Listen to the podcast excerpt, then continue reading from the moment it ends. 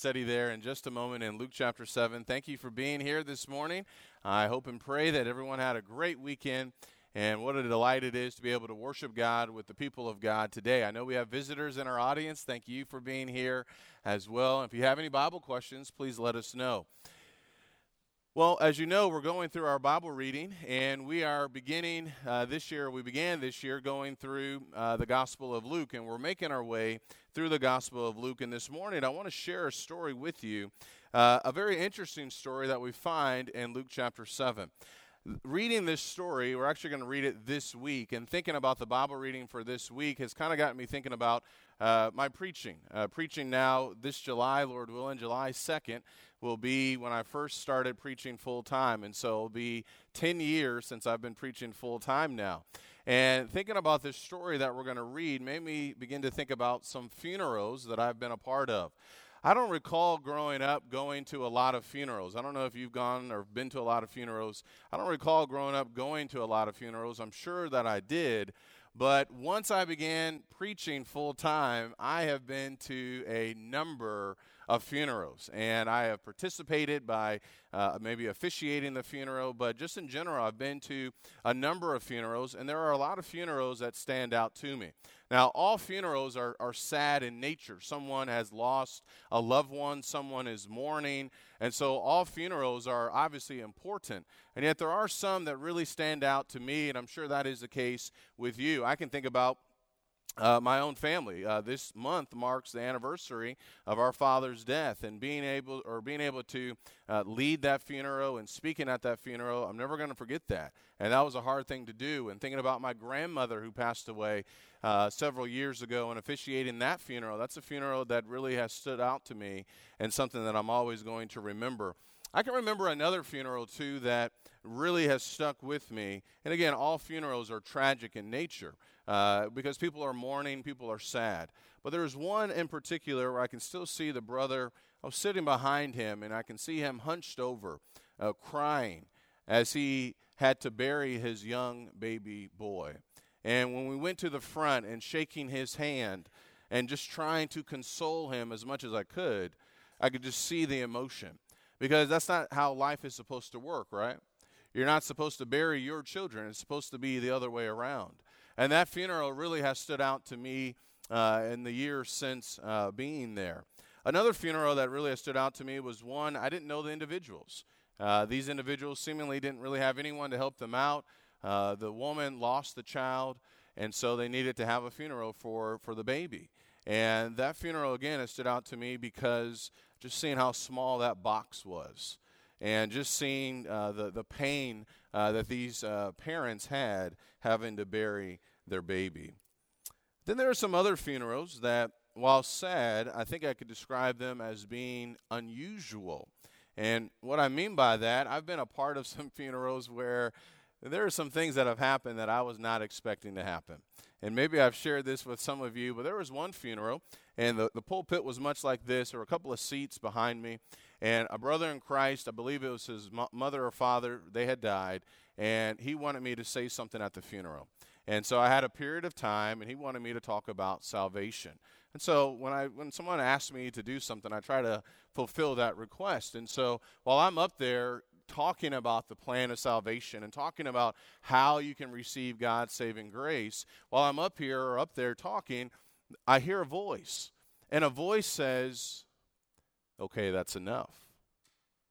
So now I look around, I'm thinking, am I hearing something? And so I keep on talking. And I hear a voice again. He says, okay, that's good. That's enough. And what it was, it was a preacher of that congregation, of this denominational church, behind me, telling me essentially to be quiet. So what do you do in a situation like that? I didn't make a scene or anything, and I wrapped up the I wrapped up what I was going to say. But I've never been shut down before at a funeral, telling somebody telling me to stop talking. In particular, stop talking about the scriptures, and yet that happened. That was an unusual funeral. And I've been to some other funerals too, and I couldn't tell if they were celebrating the life of this individual, remembering this person, or if they were having a party. It was a very unusual funeral where it almost seemed like you know we almost forgot about the individual who was being buried, and it was more of a party. Funerals are hard, and a lot of people don't go to funerals. And maybe this morning you're thinking, "Why is he talking about funerals at 9:20 in the morning? This is so depressing. I don't want to hear this on a Sunday morning." Well, I'm bringing all this up because of what we're going to read in our Bible reading this week. Have you been doing the Bible reading? We're going through one chapter 5 days a week to really immerse ourselves in that particular chapter. And Dane already beat me to the punch. He read where my sermon is coming from, so you got a little bit of a sneak preview from Luke chapter 7. Open up your Bible to Luke chapter 7, beginning in verse number 11. In Luke chapter 7, beginning in verse number 11, you could say that this was a very unusual funeral. And we're going to see why this was such an unusual funeral because of the events that took place here. It's a story that really stands out to me, and hopefully, it's a story that stands out to you. There's so much we can learn about our Savior Jesus. So, here's what I want to do I want to read this story real quickly. It's a short story, and then I want to make some points of application. I want to talk a little bit about the story and what we can learn about our Savior Jesus. So, look at Luke chapter 7 and notice in verse number 11. The Bible says, soon afterwards, so this is after he healed the centurion's, uh, the centurion's servant in Luke chapter 7, verses 1 through 10. Soon afterwards, he went to a city called Nain, and his disciples were going along with him, accompanied by a large crowd. Now, as he approached the gate of the city, a dead man was being carried out, the only son of his mother. And she was a widow, and a sizable crowd from the city was with her. When the Lord saw her, he felt compassion for her and said to her, Do not weep. And he came up and touched the coffin, and the bearers came to a halt. And he said, Young man, I say to you, arise. The dead man sat up and began to speak. And Jesus gave him back to his mother. Fear gripped them all, and they began glorifying God, saying, A great prophet has arisen among us, and God has visited his people. This report concerning him went out all over Judea and all the surrounding district. Would you agree with me that this was an unusual funeral? I've never been to a funeral like this, and we're not going to see something like this at any funeral that we attend. But I want to talk a little bit about this unusual funeral. There's some thoughts that I want you to consider. First of all, when you go back to Luke chapter 7, it's interesting. You look at verse number 10, as he's going into a city called Nain, his disciples were going along with him. So you have one crowd, you have Jesus uh, with some disciples following him, and it says that it was accompanied by a large crowd. The disciples and Jesus, there was a large crowd with him. And then in verse 12, it says, now, as he approached the gate of the city, a dead man was being carried out, the only son of his mother, and she was a widow, and a sizable crowd from the city was with her. So, what you have here, you have these two large crowds that are basically going to be meeting at the gate. And so, Jesus and his disciples are going to be coming upon this funeral uh, that is taking place. And as you think about this story, there's some powerful thoughts I want you to keep in mind and some individuals that we need to consider. First, I want to talk about I want to talk about the widow. You look in verse number 12, we see here what Luke says. He says, Now as he approached the gate of the city, a dead man was being carried out, the only son of his mother, and she was a widow, and a sizable crowd from the city was with her. What comes to mind when you think about this woman? When you think about this woman, this woman is in a very difficult position. You think about her situation here, this woman, she has no family. Think about this for a second. We know that she's a widow, but there's something else for us to consider that she has been in this situation before. She has already done this process of having to carry out her husband out from the city to be buried. And now, as I said before too, uh, no, uh, no parent should uh, ever be in a situation where they have to bury their own child. And yet, that's exactly what we find. We find here that this woman now is burying, and I think this is being emphasized for a reason, her only son, the only son of his mother and she of his mother, and she was a widow. So when you think about this situation here, a woman who was in this situation in the first century, she's in a lot of trouble. Trouble in the sense that she doesn't really have anyone to rely upon anymore. Her husband has died, and now her son has died. And that could be the case as to why it says that the entire city was with her. I don't know. Maybe they knew this man. Maybe they were really familiar with this woman. I don't have all the details about that.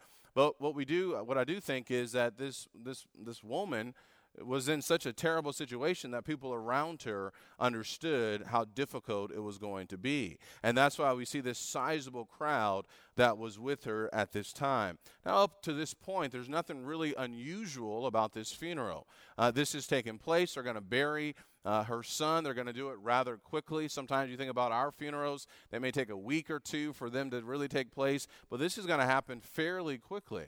But when you start looking at what Jesus did, this is where it begins to get a little bit unusual. And I want you to look at verse 13. In verse 13, we see something from Jesus. Listen to what he said. When the Lord saw her, he felt compassion for her and said to her, Do not weep. And again, as you're reading this this week, really think about the words that he is saying. And the fact that he's telling this woman at a funeral, don't cry, do not weep. That's typically something that you're never going to say. I got to tell you, one of the most, at times, uncomfortable situations is trying to figure out what do you say to someone who has lost a loved one. I don't have the solution. I don't have the answer because emotions are all over the place. And I think one of the best things to do is to simply be there for the person, to be present, to be there and to let them know it's okay to cry. And yet Jesus is telling this woman in verse 13, do not weep. And it gets even more unusual. Look at verse 14. He came up and touched the coffin, and the bearers came to a halt, and he said, Young man, I say to you, arise. So here's the second thing. This is really unusual. First, he said, Do not weep. And now he's going to the coffin and he's telling the young man, Get up. And of course, certainly this would have caught everyone by surprise. Indeed, this would have been shocking. And this is what makes a funeral so unusual that he's telling this man to arise, and that is exactly what took place. Again, I've never been to a funeral where someone has said something like that before. And someone will never say anything like that. If they do, they're not, they're not really thinking about what they're really saying because people don't have that power to raise someone back to life. And yet he's doing this. And keep in mind, remember who's seeing all of this. His disciples are seeing this. The crowd that was with him, they're seeing this. The people that are coming out of the city of Nain, they're seeing all of these events that are taking place. And so when you think about all of these details, it really does become a very unusual funeral. Not only that, but in verse 13, when the Lord saw her, and we'll talk more about this, he felt compassion for her. So even Jesus knew the situation that she was in. Indeed, it was a very challenging situation. Now look at the response of the individuals of those in the crowd. In verse 16 and 17, after all these things took place, we see a natural response. The Bible says, Fear gripped them all and they began glorifying God, saying, A great prophet has arisen among us, and God has visited his people. This report concerning him went out all over Judea and all the surrounding district. And I think that's exactly how all of us would have responded. That when you see someone come back to life at a funeral and someone raising someone from the dead, this is the most natural response. Fear gripped them all. I don't know what I would have done if I saw something like this take place. I think I would have had probably that same reaction. Eh, and yet that's that's that's what they had. Fear gripped them all. And they began saying some things, which is also interesting when you think about this situation. They began glorifying God, saying, A great prophet has risen among us, and God has visited his people. And they were absolutely right about that. A great prophet indeed had visited them at that time a great prophet had arisen among them. This was a prophet, obviously, he's talking about Jesus, that Moses had spoken about. When you go back to Deuteronomy chapter 18, Moses had spoken about a prophet that was to come, a prophet that all men would have to listen to. In Deuteronomy 18 and verse number 15, the Lord your God will raise up for you a prophet like me from among you from your countrymen, you shall listen to him. And verse 18, Moses said, I will raise up a prophet from among their countrymen like you, and I will put my words in his mouth, and he shall speak to them all that I command him. We know from Acts chapter 3 and verse 22 and 23 and beyond, in that context, that indeed this prophet was pointing, or Moses was pointing to Jesus. And indeed, he is a great prophet. And these individuals here were starting to realize some things about Jesus. For someone to raise someone back to life, this is no ordinary individual. There is something unique, there is something powerful about this person. And that's why their response was indeed, a great prophet has visited us. And not only that, God, a great prophet has arisen among us, and God has visited his people. Their response was, I think, the natural response in a situation like this. But not only that, I want you to notice something else in verse 17. This report concerning him went out all over Judea and in all the surrounding district. And I think this is something important as we consider this story. Not only did they have fear, not only did they begin glorifying God, but we see that they began sharing what happened. And how could you not? If something like this happened in 2019, if someone came back to life at a funeral, everyone would be talking about this. Everyone would be sharing this. We'd take cell phones out and texting and taking photos about, look at just what happened here. Because this does not happen. And yet we find at this unusual funeral that this is exactly what happened. So, what do we do with this story? When you read this week in Luke chapter 7, I got to tell you, there's some other uh, things in Luke chapter 7 which are really thought provoking, and maybe we can do some studying on those as well. Uh, as this news spreads, it's going to get to John the Baptist later on in John chapter 7, who's in prison, and he's going to have some questions for Jesus. But what about us? What do we do with this story here? What do we do with this miracle? I want to give you three points of application that I think we can take away from this miracle. Number one, as we think about this story here, this unusual funeral, does it cause some amazement in you? Are you impressed whenever you read about a miracle of Jesus?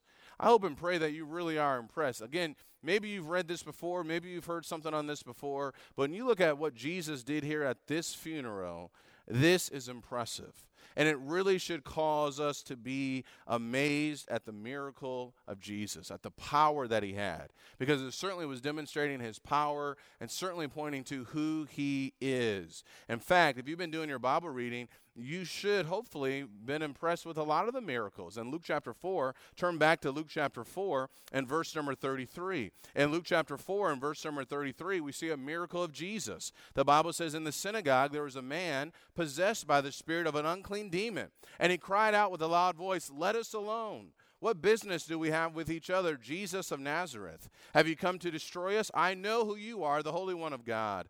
But Jesus rebuked him, saying, Be quiet and come out of him. And when the demon had thrown him down in the midst of the people, he came out of him without doing him any harm. And amazement came upon them all. And they began talking with one another, What is this message? For with authority and power he commands the unclean spirits, and they come out. That was the natural response that people had. Amazing amazement took place. We see another miracle in Luke chapter 5 and verse number 12. The Bible says in Luke 5 and verse 12, while he was in one of the cities, behold, there was a man covered with leprosy. And when Jesus, when he saw Jesus, he fell on his face and implored him, saying, Lord, if you are willing, you can make me clean. And he stretched out his hand and touched him, saying, I am willing, be cleansed. And immediately the leprosy left him. All throughout our Bible reading this year, we're going to see the power of Jesus being on display as he performs a variety of miracles. And as we are reading these miracles, our goal, hopefully, is to be amazed, is to see his great power and to see what these miracles mean and the fact that he indeed is the Son of God. When you look at the story of the widow in the city of Nain, it should bring about great amazement to us. Secondly, I think when you read a story like this, we should be comforted. I believe we should receive some comfort as we look at this story. Think about the situation here. It's a funeral, someone has died. And yet, this woman is going to receive great comfort from Jesus. You think about the idea of death. Death is hard.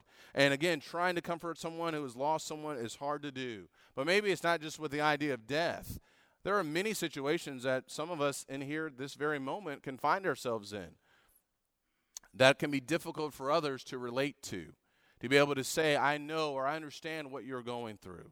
And yet, Jesus is the one that can truly provide us with comfort and the compassion that we truly need, not just in moments of death, but in whatever situation we find ourselves. Jesus knows what we are going through. He knows what you are going through at this very moment. He knows your tears, He sees your challenges. And He is the one that can ultimately bring you comfort and bring us comfort. Jesus was full of compassion.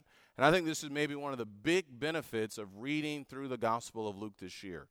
When you look at the Bible reading, I know you could do your own Bible reading, that's fine, but you could do this immersive type reading, you're going to see the compassion of Jesus throughout the gospel. And you're going to see the different emotions that he had and how he interacted with people. And you're going to see just how much he cared about other individuals. And certainly, this is what we find in this story. We should be amazed at the power of Jesus, and we should be amazed at the fact that he is full of compassion.